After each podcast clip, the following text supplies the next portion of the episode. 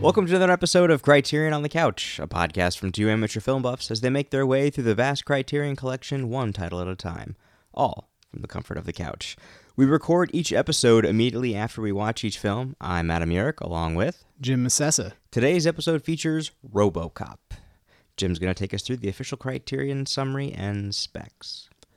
Called by Ken Russell the greatest science fiction film since Metropolis, controversial director Paul Verhoeven's RoboCop is a special effects-laden cult phenomenon.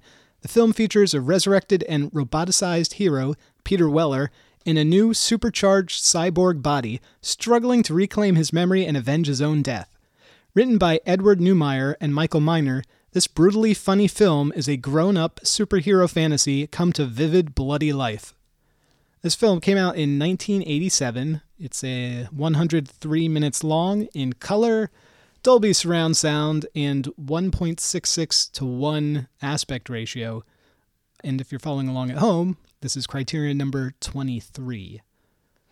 And I think that's the lowest number Criterion we've done, has it? It is the lowest we've done. I have one that's lower, which we will probably never watch, which is weird because this is a DVD. It's not a Blu-ray. I don't know if I said that. DVD. Everything we've watched so far has been Blu-ray, I believe. Yeah. And the one I have that's a lower number than this is also Blu-ray, which confuses me. So I don't know if maybe they started redoing some of their DVDs as Blu-rays and then kept the number. Yeah, the number stays the same, whether it's whatever the film is in. If they reissue it, it's still the same number, I believe. So if they ever reissue RoboCop, it'll still be 23. Right, yeah. It says 1.66 to 1, but that's not what it was released as. Right. I think we saw it was released as 1.8 to 1. This was letterboxed, so it was when this DVD came out, there were probably very few, if not zero, widescreen televisions available. Right. So this was formatted to fit a standard aspect ratio television, and then it was just letterboxed, which was actually one of the big things that Criterion started was that when Criterion first started in the 80s, they released a lot of their stuff they started releasing stuff on Laserdisc, and they're the ones that popularized letterboxing films for DVD releases. So you can thank them for that, because most films before that would have been formatted to be a square picture, so you would have lost a lot of how the original movie was shot. So, yeah. And this was also the director's cut version too, right? The unrated director's cut, right. Which besides that, and I mean, some of the extras on here is like film to storyboard comparison, illustrated essay on the making of RoboCop, extra trailers, but I feel like more modern Criterion movies are cleaned up pretty well. This had a lot of like dust. There were a couple times when you're looking through like RoboCop's vision and I thought there was like a bug on the TV, but it was just like something in the film on the screen. You know what I mean? Are we sure that it wasn't something on RoboCop's vision? It could have been. I didn't. It didn't seem like it would be on purpose though. But even like in the Orion Pictures like logo in the beginning of the movie, there's a lot of dust just in their logo. Yeah. Like they didn't really clean anything up. It didn't seem that way anyway. Yeah. So what do you think? I liked it. This was maybe the second or third time that I've seen the movie. It's been years since I've seen it. So would you buy this movie for $1? Of course I would. Okay. I'd pay $3 or $4 for this. Well, movie. That was the one. Actually, I'd pay more than that. That was the saying in the movie, on the like fake TV show. The guy kept saying, "I'd buy that for $1." I'd buy that for $1. And it was. I mean, it's a great movie. There's at least three like official sequels. I think there's 4, and then the remake from like 2 years ago, which did not do well. And there's a television series too. I believe. Great story about RoboCop. The RoboCop television series is that when I was in elementary school, my family took a trip to Toronto, Canada, to visit the Hockey Hall of Fame. And that's big Toronto.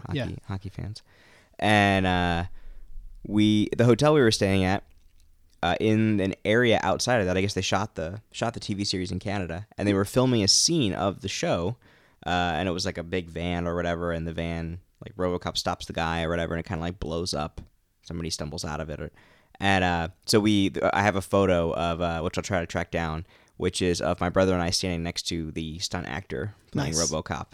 And then when we were in, they had to like clear everyone out because they blew the van up, and we were in the hotel, like our hotel, looking over the scene, and the van just like exploded. It was pretty awesome. And then like they had shot a little scene. It was kind of cool to see that. There were a lot of explosions in this, especially the gas station that blew up. Like that was a giant explosion because the camera kind of cuts back. Yeah, that was the biggest explosion in the movie, I think. Yeah.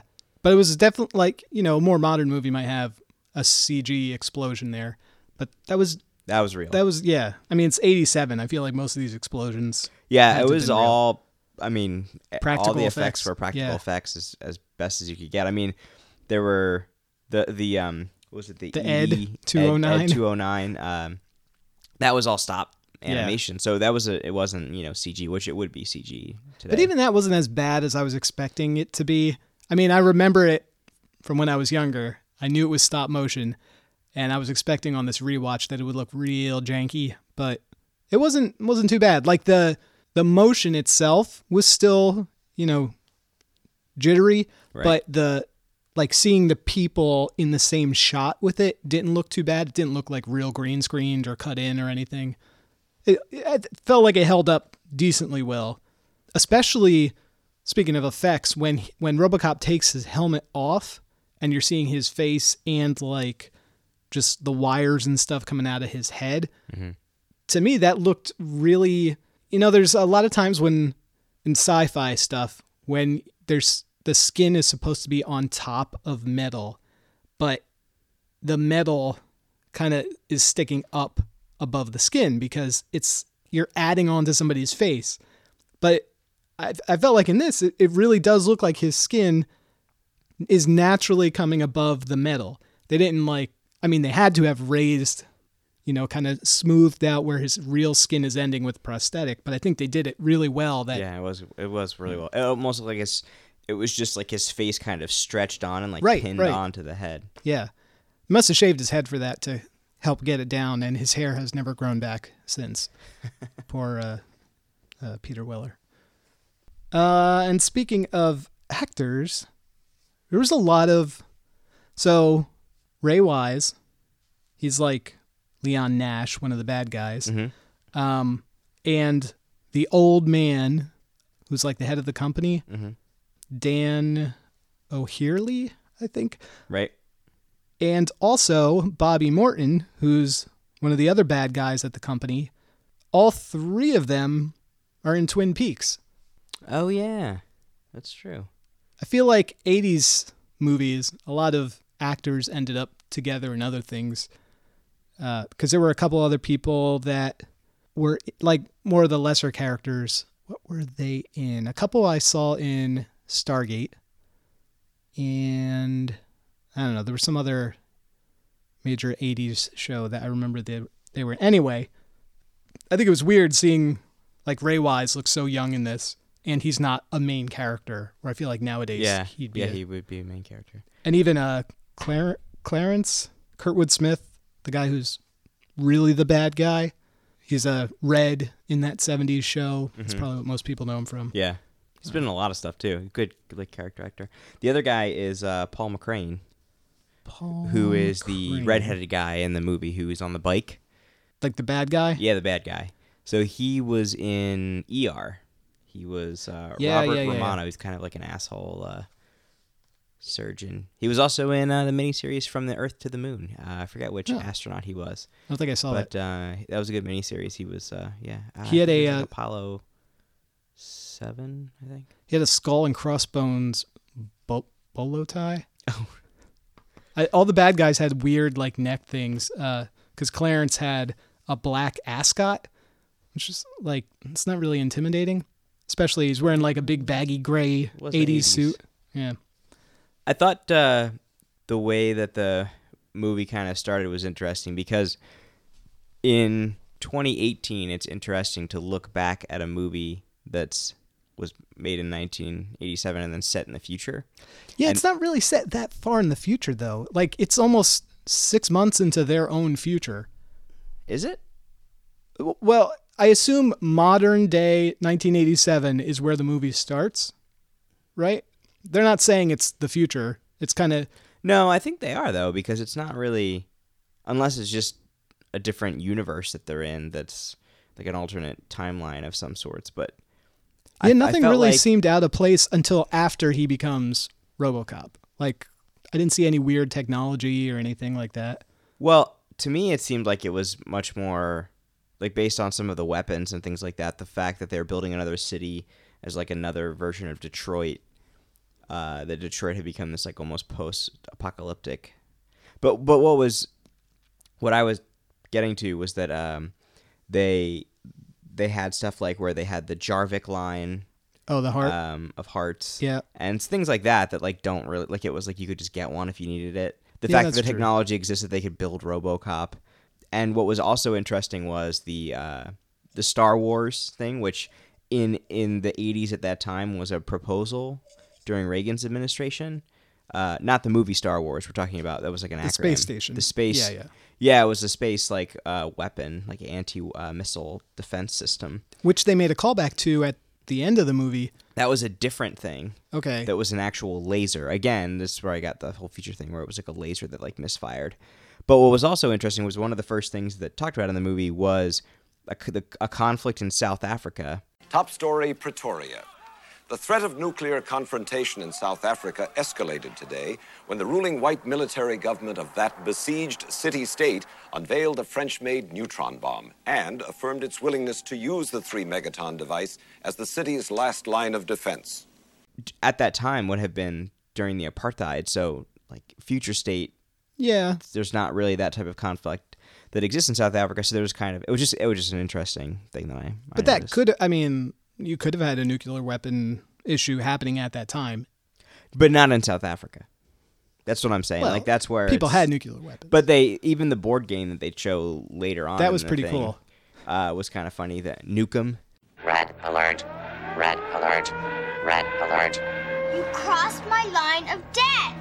You haven't dismantled your MX stockpile. Pakistan is threatening my border. That's it, Buster. No more military aid.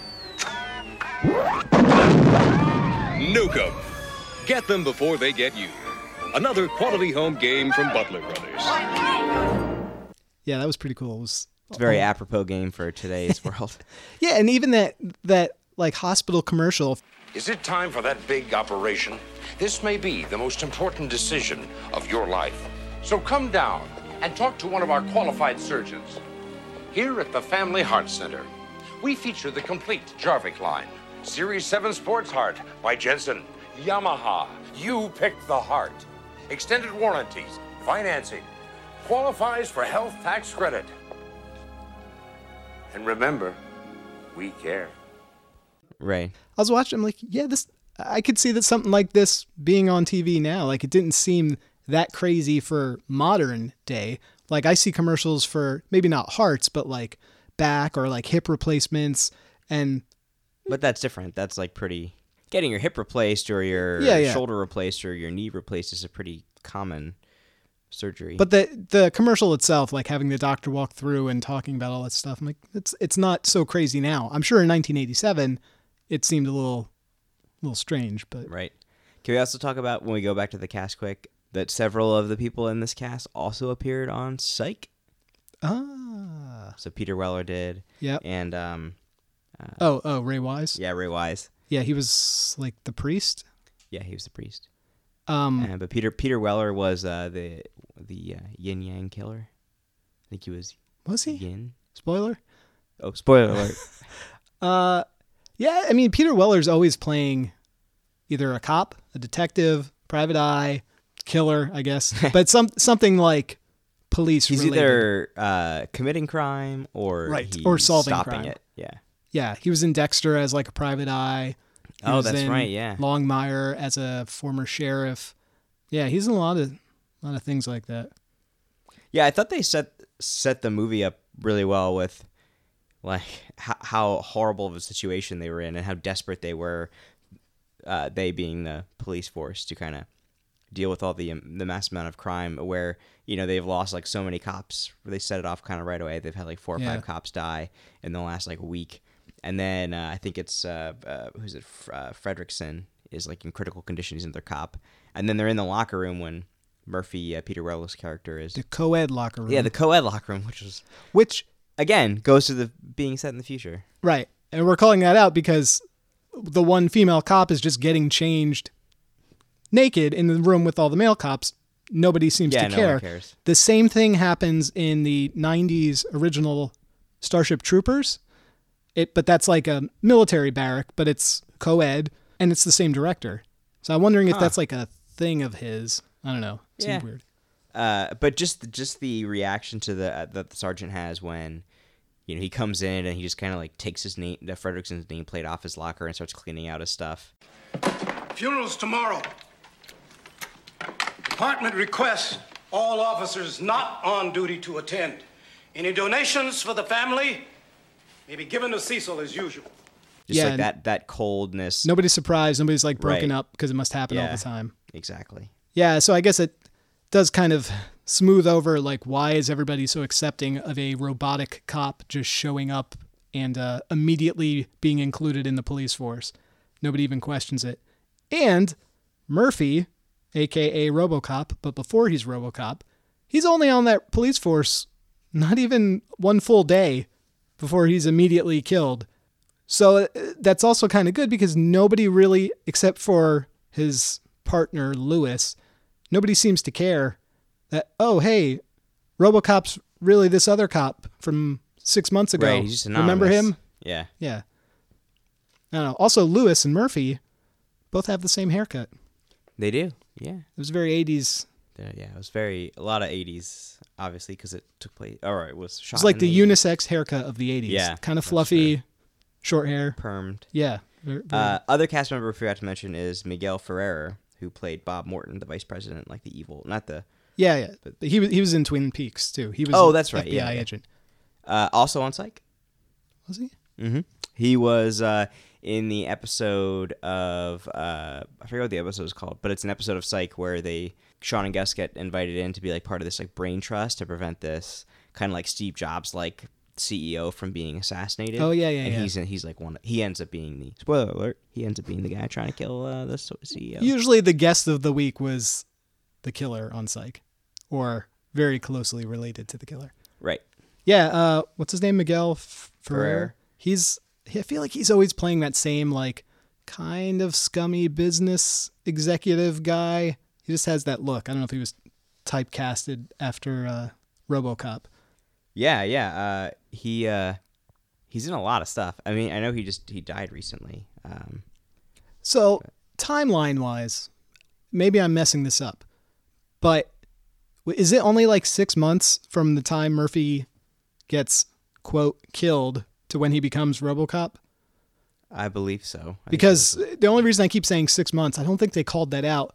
But the original boardroom meeting, when they have the Ed 209, they say something like, "We're scheduled to begin construction in 6 months. Your temporary setback could cost us $50 million in interest payments alone." "Not necessarily, sir." Anyway, he has a wife and kid who, within 6 months, have like completely moved on from him dying and left the city and don't care. Like, well, there was obviously no funeral for him because his body is... still at this hospital. Yeah, I guess you don't know how much time has passed from when he enters into operation. They definitely go past New Year's because there's a New Year's Eve party in the room where they're building him, which seems odd. These workers don't go home. I wouldn't. Moving away is one thing. Like, yeah, maybe she didn't work or whatever, and she can't afford. All the police officers had the same haircuts. There's still debating going on strike, so I feel like. Not a lot of time could have passed. True. The old guy's still the executive of the board. Granted, they also do probably. I mean, they live in that horrible city with all that crime. So why wouldn't they want to? You know, you can't really blame them for. Oh, for leaving? Yeah. But they did have a nice house. It seemed like they lived in a nice area. Yeah, I don't. Yeah, that was a really nice house. They took all their stuff with them except for like the one broken coffee mug that said like "World's Best Dad," and everything was burned. Like the pictures were burned. What was that about? Yeah, I didn't get that. I don't know. The Ed 209, the first time you see it, it's in a boardroom meeting. Like, they're presenting this robot to the board members.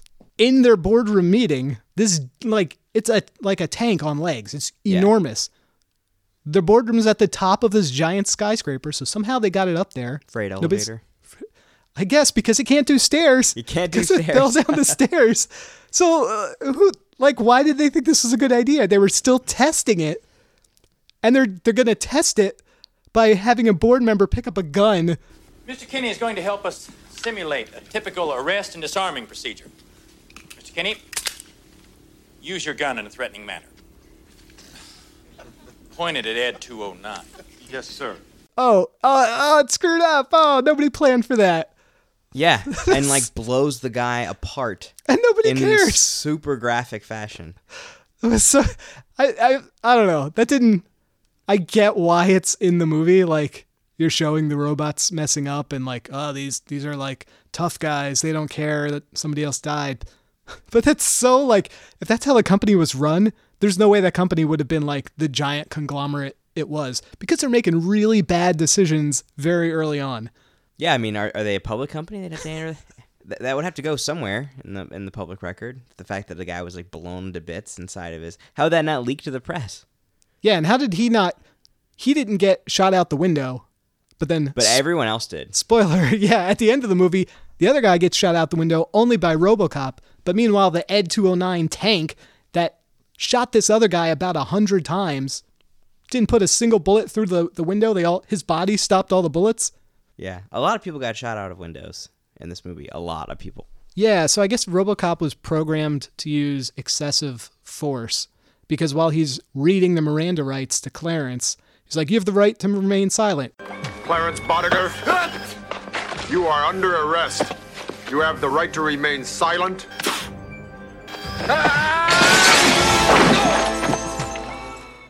Goes over, picks him up, reads him the next right. You have the right to an attorney. What is this shit? And he does it 3 or 4 times. It's he's not resisting. I think in that scene, he's kind of breaking protocol, yeah. Until Clarence says you're a gob.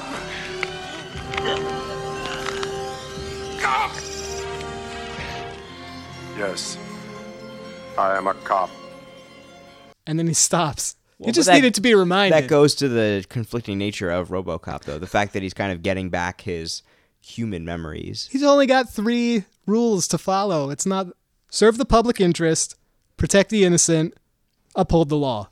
And technically number 4, which is you can't arrest any member of the board. Now, it seems 3 rules to follow shouldn't be that tough. But... Which was kind of funny. That was when he's going through when it's showing his prime directives at the very beginning. And it's Directive 4 is classified. Right. But right. The guy, the vice president, doesn't even know that there's a Directive 4. He's not aware of that. I thought that was kind of a little bit of a plot hole. You think that they would have noticed that there's a fourth directive programmed into him. So Bobby Morton, it was his program for RoboCop, but it was Dick Jones's program for the Ed 209. But somehow Dick Jones knows that RoboCop can't arrest him, even though that wasn't his program. It was Bobby's program. But Bobby never really calls that out. Yeah, well, I'm sure that the RoboCop never got to Bobby either. Into the project. Yeah, it was kind of the same tech. Yeah, Bobby Jones's apartment, when he has his 2 quote models over to party with him. So he has this giant entertainment center, which is wall to wall. I don't know, racks of audio equipment and a TV and a CD player. Or DVD player. Mm-hmm. Again, this is 1987. Right. Because he's watching the video of Dick Jones on the DVD, but he also has a reel-to-reel tape player within the same entertainment center. 2 very different technologies. He had this classic modern house. All the equipment was black, matte black, and then right in the center was a giant reel-to-reel. Maybe he likes quality analog audio. No.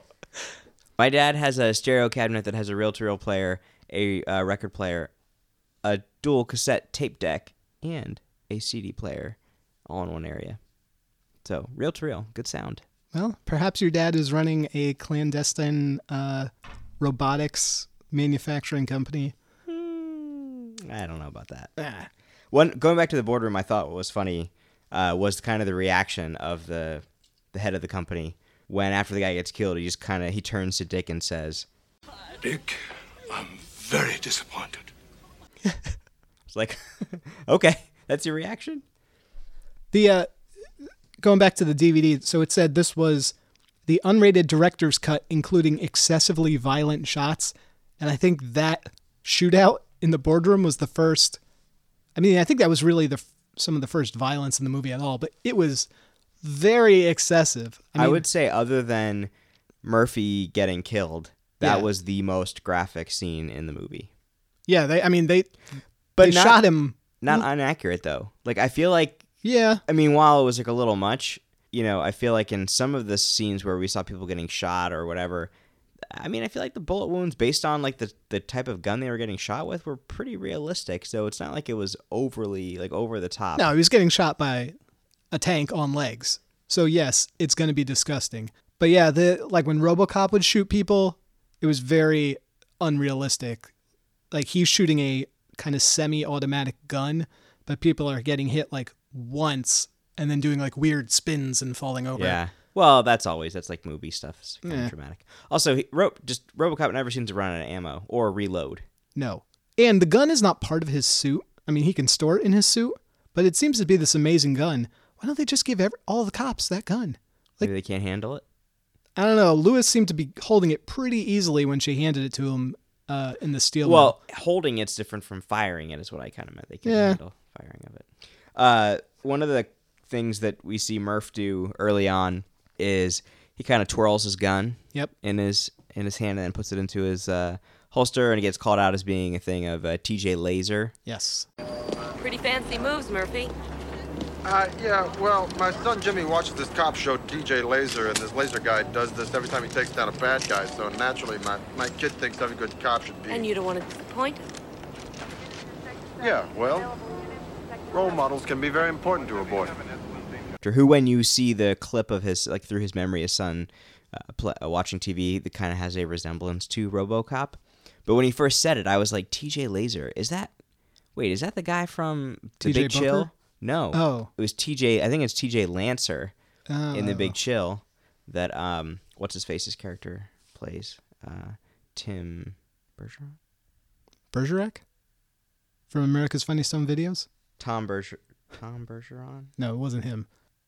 TJ Laser did kind of look an awful lot like RoboCop, which seems suspicious that a company would then make their robotic cop look like a TV show character. Yeah, I mean, I don't know. I think it was just kind of like a little subtle thing that was in there. What was the name of the company is OCP? Yeah. What did the P stand for? Because the OC was Ocean City, and I thought. Well, at one point somebody said Ocean City when they were talking about OCP, and then I thought maybe the P was police, but on RoboCop's helmet on the side it says OCP police, so the P can't be police. No, they're not. OCP, that wouldn't be for police. No, not for the name of the company. I didn't know if it was like Protectorate or something. I don't know if they ever say it. I don't think they do. I didn't know. I didn't catch that. I'm very into like fake companies in movies. Like Wayland Corporation. Dunder Mifflin. Yeah. Well, Reinhold Industries, that's a TV show too. Initech. Like, I just like fake companies and their logos, because I feel like, I don't know why, but I feel like if you're a graphic designer, you're not like bound by, well, I guess maybe that is it. You're not bound by like a real company board being like, I don't really like that logo. Use this color instead. You can kind of go a little more nutty. Yeah. I just want to know what OCP stands for. Omni Consumer Products, OCP. Also, I felt like those 80s bad guys laugh a lot more than modern bad guys. Good night, sweet prince. Hey, wait up. They would shoot somebody and then laugh. And it wasn't just like, ha-ha. It was like a knee-slapping laugh. And then everybody else like, oh, yeah, ha-ha, you did shoot him. Yeah, I was very sociopathic. I felt like that was a way to try to say that these guys were really messed up, that they were kind of laughing hysterically about the fact that they were murdering people. Yeah, and then they didn't actually seem to care about the crime they had committed. Like, they stole all this money and get back to their hideout, and then Murphy shows up before he's RoboCop. They shoot him up, and then they're like, let's get out of here. Ha ha, and they leave. They don't take any of the money with them. Well, the money was burned, don't forget. You probably could have salvaged some of that money. But they just leave. It's like they didn't care about, actually, they wanted to do crime, but they never really get away with anything. And they explain what they're trying to do. They say, "We rob the banks, but we never get to keep the money. It takes money to make money. We steal money to buy coke, then sell the coke and make even more money. Capital investment, man." Yeah, but why bother making it when we can just steal it? There's no better way to steal money than free enterprise. I feel like there's a step in there that's probably unnecessary. Like, cut out the stealing money to buy the drugs. Just make the drugs and sell them. And you're probably going to make more money, and you're cutting out getting caught stealing the money in the first place before you even get to the end. You know what I'm saying? Like, that seems like a complicated robbery heist to then make the drugs, to then sell the drugs. Yeah, they're just not very good at running their drug dealing business, that they can't make a profit, that they can't turn around and then buy more of that product to then sell. Or just don't do the drugs part of it. Just steal the money. Right, there you go. Keep the money and then don't, like, I mean, it's... they're obviously not the smartest criminals because they all get caught / killed by the end or thrown out a window. And die.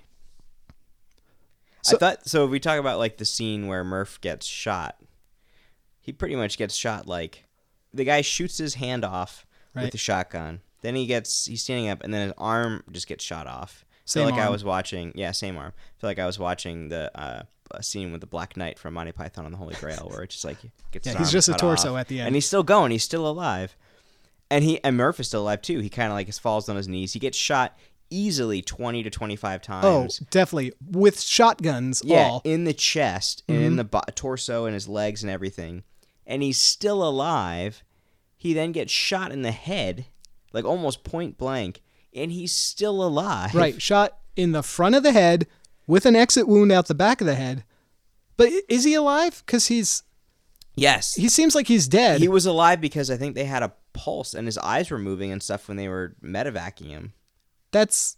I mean, out of all the unbelievable things in this movie, I would say that is the most unbelievable part. But besides just the loss of blood, and by the time they got him to a hospital...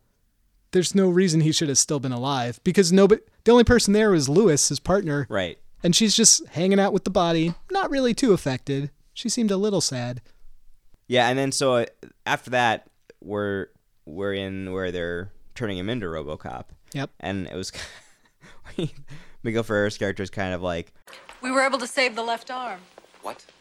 I thought we agreed on total body prosthesis. Now lose the arm, okay?" And he just kind of is like, yeah, he's got to have, like, it's supposed to be all robotic. And they attach an LED to his face, which is like a green grid. Yeah. And then as they screw it in, the grid lines get bigger. That was kind of a funny little effect. No LED scientist, but I don't think that's how LEDs work. And he's eating basically baby food as his food. They say his digestive system has been, like, reprogrammed or changed to, he only has to have this paste. And the guy, like, keeps eating it, the one like vice president or whomever he is. He seemed really happy. Oh, it tastes like baby food. Yeah, and it's like an ice cream machine that they're like pulling out of too. It was crazy. Which, you know, in the beginning when they're introducing the Ed 209, one of its big selling points is that it doesn't need food. "We need a 24-hour-a-day police officer, a cop who doesn't need to eat or sleep." But RoboCop still needs food, so there you go. Yeah. He's, you know, when you have like anything like an alien versus robot movie or something where there's like two like supposedly equal monsters or creatures fighting each other, it's usually the one that's not the stronger one that has to somehow beat the stronger one. And part of the weakness, I think, of RoboCop is that he's still organic. Right. And having him have to eat food, even though he never really eats it after however many days. I don't think we ever see him eat anything. Yeah, but he has blood in him. He has to eat food. He needs oxygen. Does he have blood in him? Well, when he gets killed at the end, not killed, but beat up pretty bad, steel falling on him, and then like stabbed with that metal. But at the end, he stabs the guy, and the blood that's all over him is that guy's blood. Ah. See, I assumed that was all his blood because he got stabbed in the chest. No. And he's screaming. Yeah, I didn't get that why he's screaming in pain. Because RoboCop is programmed to feel pain. Also, where he's programmed to disobey the law and use excessive force. True. And somebody's programming him to use these cheesy one-liners. Your move, creep. Like, somebody had to type that in for him to say it. Yeah, but Murph said those. He did say some of them. He did say that's how he, dead or alive, you're coming with me. Yeah, that's how they recognize who he is. But also, I don't think excessive force is illegal. I think sometimes cops are allowed to use excessive force. It's called excessive force, and there are instances in which excessive force is authorized. Like right, but I feel like when he... He's just using it because he wants to. Right. He's not... There's no... Like, he's driving a car in one scene, and somehow out of the corner of his vision... His robo vision is determining that a crime is being committed at that gas station that I can barely see. So some software is smart enough to know, like, not just that there are people there, but what is happening is a crime. So there's logic happening there. But in the moment, while he's, like, fighting a guy, there's no logic that's like, well, he has stopped resisting, so the force level should be lowered because now it's excessive. But I think that's where it, by that point in the movie, he sees, like, he recalls that guy in his dream, right. And he goes out looking for him. So he wants to kill the guy, but it's his programming that eventually stops him. So in the moment in which he's using, quote, excessive force, he's really just trying to kill the guy. Like, he's not RoboCop. He's not the cop part of RoboCop. He's just really Murph trying to seek revenge on this guy, and his programming is what stops him. Yeah, so we didn't really talk about that. So that's kind of like, to make him RoboCop, they wipe his memory. But I don't, like, is that really necessary to do? What is advantages that of not having him remember he was a cop before this and who he was? Because it seems like it just made him worse because now he doesn't know who he is or why he's there. Yeah, I think, was it the one part where he's talking to, towards the end of the movie when they're in the steel mill? Mm-hmm. He's talking to Lewis and... He's talking about his family and, like, what happened to them. And he said, she asks him about, like, the memories or whatever that he may have of them. And he says, I can feel them. But I can't remember them. Yeah. So it's like, was his memory really wiped? Did they say that his memory was wiped? While they're rebuilding him, they say something like, can you understand what I'm saying? Doesn't matter. We're going to blank his memory anyway. I mean, maybe it's to, like, cut out emotions since he's supposed to be robotic. Like, maybe by wiping his memory, he's not going to have, like, feeling or attachment. Going back to that quote. I also did appreciate at one point, Dick is talking to Clarence and they're talking about RoboCop and he says, he's a cyborg, you idiot. Which is true. Like, he's not really a RoboCop. He's not a robot. They're calling him RoboCop, but by definition, a robot should just be mechanical. Right. A cyborg should be human / robotic. Like the Borg. Like the Borg, which is why they're the Borg, cyborg. Yes. Whereas Data is an android. And the Ed 209 in RoboCop is the ED is enforcement droid. It is all robotic. There's no human component to it. Speaking of droids... these are not the droids you're looking for. Exactly. So that's what I'm getting to. Oh. So, you know, in Star Wars, it's funny, like, I felt like there's a little bit of a parallel there where, like, in Star Wars, R2-D2 could pretty much go up to any mainframe system and just, and like, he can plug in, puts his little plug in, and he twirls things around, and he can access anything. And in this world, RoboCop can do the same thing. He basically has what's like a data spike. Yeah, he has a gigantic metal spike that comes out of his hand like Wolverine. Yes. And he's just able to insert that like it's a USB port, and he's able to just... And then the guy, what's-his-face is Bob Morton's character just has an input there, and he has one and the... Yeah. I think that's part of the futuristic aspect you were talking about. Like, that is like the futuristic USB. And they don't explain it at all, but everything that's like electronic just seems to have that port. Right. So it's built... I mean... Why you would design it like a giant spike, even if it's not part of a robotic cop, it's just like a thumb drive you're carrying around that's a giant spike. Not, you design not the best it like a giant spike so that later in the movie he can stab someone in the neck with it and kill them. I get it for a movie, but if you're Apple, You're not introducing the all-new iSpike as like the new standard for data transfers. That'd be pretty funny. Nobody's going to buy that. Instead of USB-C, we're now using the data spike. The data spike. The other cool little data thing they had was the robo-realtor thing when he goes back to his house. Yeah, that was kind of cool. Welcome, shopper. Let's take a stroll through your new home. So they have like these weird, slightly futuristic things that, again, they don't explain, but not... It's not really everywhere else. It's just like very specific. I think the police cars had like an old-fashioned PS2 keyboard like in the dashboard. Nobody ever really used it, but it was just there. They also talked about the SUX car. It's back. Big is back because bigger is better. 6000 SUX, an American tradition. The 6000 SUX. Oh, is that what it was? Well, it's not. That's not what they say, but they kept calling it the SUX. But if you were to say that, it says SUX. It looked like an old Charger or something.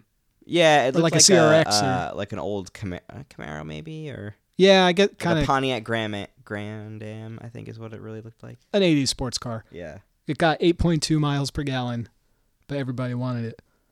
So how about those like assault cannons that they get at the end of the movie? They're basically look nice. Like Barrett 50 cal sniper rifles with little like computerized scopes attached, and they just fire it and it just blows everything up. Where they just kind of, I felt like we were watching a movie clip of Grand Theft Auto where someone was just blowing stuff up for fun, and they're blowing up stuff that's maybe 5-6 feet away from them, and it's exploding like glass and metal shard, and people are just laughing. Nobody seems to care. No issue. And they blow up their own cars while they're doing this as like a joke. But then they have to like drive to the next place to catch RoboCop. So now the one guy has to drive basically like a bread van because they blew up his car while they were having a good time laughing. Right. Yeah. I saw that coming. I just like how he kind of hands out, Clarence hands the guns and he's like, Cobra assault cannon, state of the art, bang, bang. Woo-hoo! Like, it's just so cheesy. Just some of the lines are so cheesy. But that's what actually kind of makes it a good movie, because it is humorous in the way that it's like, you know, with the, you're just laughing. I mean, I feel like even in 1987, people would have been kind of chuckling in the movie theater with how over the top like some of the death scenes were, and people blowing up, or what's his face he crashes into the toxic waste tank, and then he comes out and his skin just like melting off of his body immediately. Yeah, well, I mean, it could happen. It was also a very abandoned steel mill, and somehow. Nobody's like taking away this toxic. And why does a steel mill have toxic waste that would melt someone's skin off of it? But it didn't melt the container it was in. It only melted him. Right. Yeah. That seemed kind of strange. I mean, like, was it hydrofluoric acid can be contained into a container and then melt the skin off? I wouldn't necessarily call that toxic waste. It's certainly dangerous. True. And it was green. Yeah. And then he gets hit by Clarence in the car, and his body just explodes. And his head just is like a watermelon, like bouncing on the car and then blows up. Mm-hmm. Mm-hmm. So this director, what's his name? Paul Verhoeven.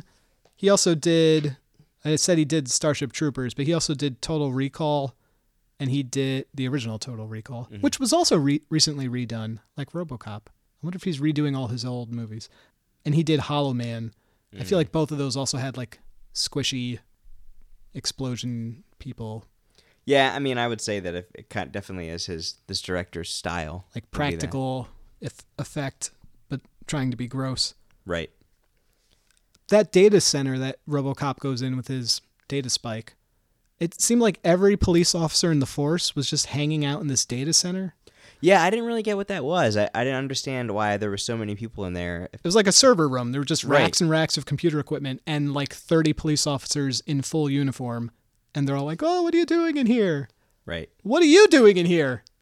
You're not a data scientist. Like, you're a police officer. Yeah. They're running background checks and doing facial recognition. No. Well, he did. Yeah. Yeah. He plugs in and like it lists every individual crime on this guy in just standard text, and then like when it shows his own face, giant flashing red deceased on the screen. Just in case you might miss that. Yeah, if we didn't know that that's who it was. Yeah, yeah, it's funny. I also thought that was what was really good in this movie that maybe would go unnoticed was the film score was actually really good. It had a really good theme for RoboCop.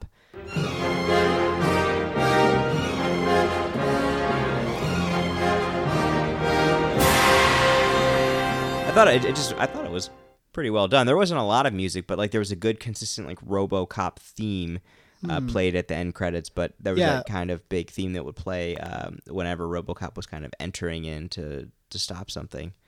Thought it was a good. Yeah, I didn't really notice the music at all until they, like you said, the end credits.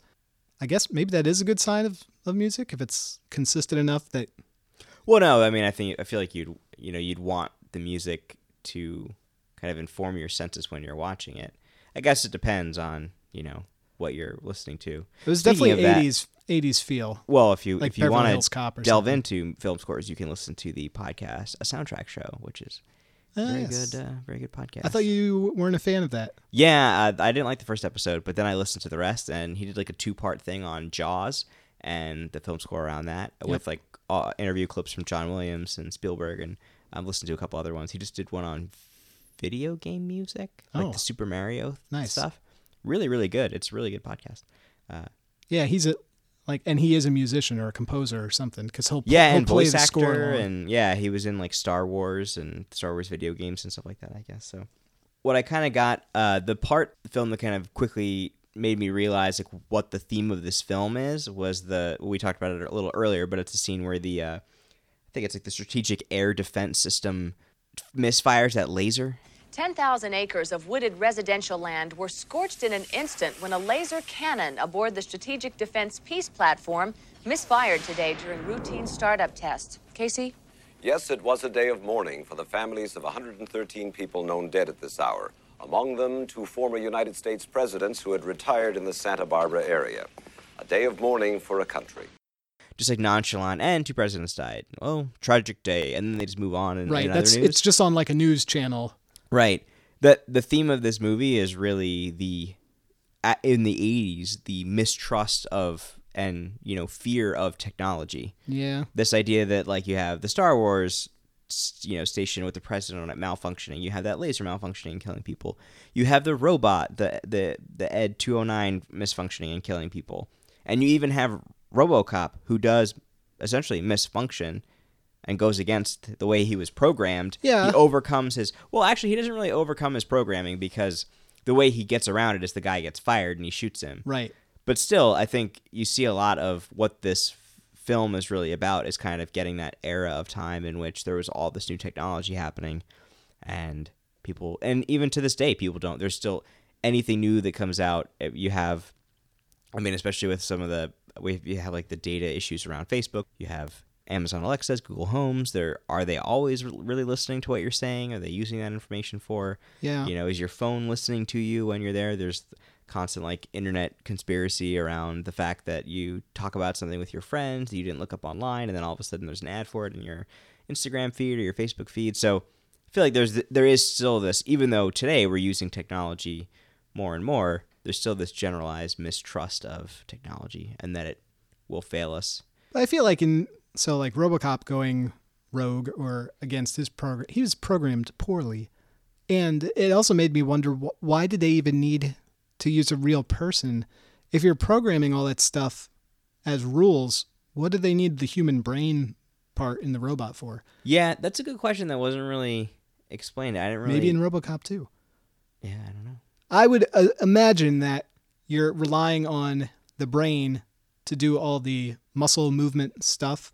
Then you don't have to program, like, raise arm, pull trigger. That's like, true. You're feeding commands to the brain and then allowing the brain. I'm reading way more into that than was probably thought of when this movie was pitched. But, yeah. I still think it's sort of an interesting thing to consider. But also bad programming. If you're programming a giant walking tank, don't program it to growl.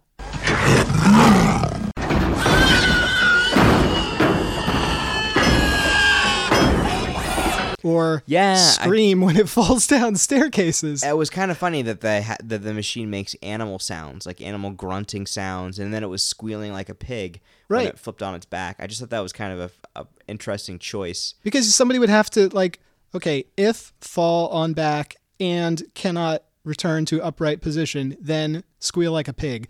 Like, somebody has to program that in. I think you're looking into it more like that it's not necessarily... I think that was a way... Using those sounds... was a way to help the audience easily identify the emotion that the thing was trying to get that. Not that that was like that they recorded those sounds and that it's actually a pig squealing. That's just what they used to enforce that versus like machinery sounds to. So you're saying the people in the movie aren't actually hearing that? We're only hearing that as the audience? I'm saying that the people in the movie are hearing it, but that for us, for the people making this film, they chose to use those sounds because humans like us as an audience would identify. We know what those sound like. We know what those animal sounds mean. So it's an easier way of doing it versus having R2-D2 like robotic beeps and things like that go into it that are you have to identify because you kind of have to set that up. Like you get when you watch Star Wars, they did a good job like kind of setting up what his different tones and things mean in different situations. And this definitely came out after Star Wars, but you don't see like robots squealing in Star Wars. I don't know how, like, I mean, in terms of its budget and what you're doing. I don't. Well, I'm sure it didn't have George Lucas money behind it. Yeah, I thought it was funny that it was kind of made it even sillier. It was definitely funny. Yeah, maybe that goes back to the, you know, they called this movie a brutally funny film, and you were even saying, you know, like with the guns, like it's funny. Like, over the top. It's right, so maybe that's part of the animal noises coming out of a robot. Yeah, I thought it was a good movie. I mean, I would definitely, I'd watch it again. If you watch RoboCop 2? I would probably. Is Peter Weller in RoboCop 2? I think he's in all the major ones. I feel like I'd watch RoboCop 2. Yeah, I feel like I would watch RoboCop 2 and be disappointed by RoboCop 2, but I would still watch it knowing that. I heard on Adam Savage's podcast, he has some of the original like props from RoboCop. In the Ed 209, there was some story about how the toys being made for the Ed 209, because of the way the model is, it was so easy for companies to put out their own like toy of the Ed 209, and the actual company trying to sell the toys was not getting any sales because everybody was buying these knockoffs. So in RoboCop 2, the like bad machine, they designed it in the movie for the movie. They designed it to try to make it hard to replicate as a toy so that they wouldn't lose sales on it. What about it made it hard? What made it easy to replicate? Because there were a lot of shots of the way it moved and looked or yeah, and I think because it's such a giant machine too. Like when you have a miniature, something that's smaller, you have to really get those details right, or people are gonna know like, oh, this looks cheesy. There's no detail on it. But that thing was so huge, they didn't have to worry about getting all the details real right on it because there weren't a lot of details. Right. I'm sure this happens a lot nowadays, especially with like kids movies, where you're using the idea of the toy to dictate how the movie is going to be made. Oh, definitely. Yeah. Yeah, for sure. I feel like that's kind of a lot of Star Wars, right there. Yeah, at least the. Episode 1, 2, 3. Yeah, the prequels. Yeah. All right. Well, that's it for this episode of Criterion on the Couch. You can find the show notes at criteriononthecouch.com/RoboCop. Next time, we'll be discussing The Graduate. Don't forget to check us out on Facebook. On Twitter, we're at Criterion Couch. And on Instagram, we're at Criterion on the Couch. I'm Adam Yurick with... Jim Massessa. Dead or alive, you're coming with me. See you next time.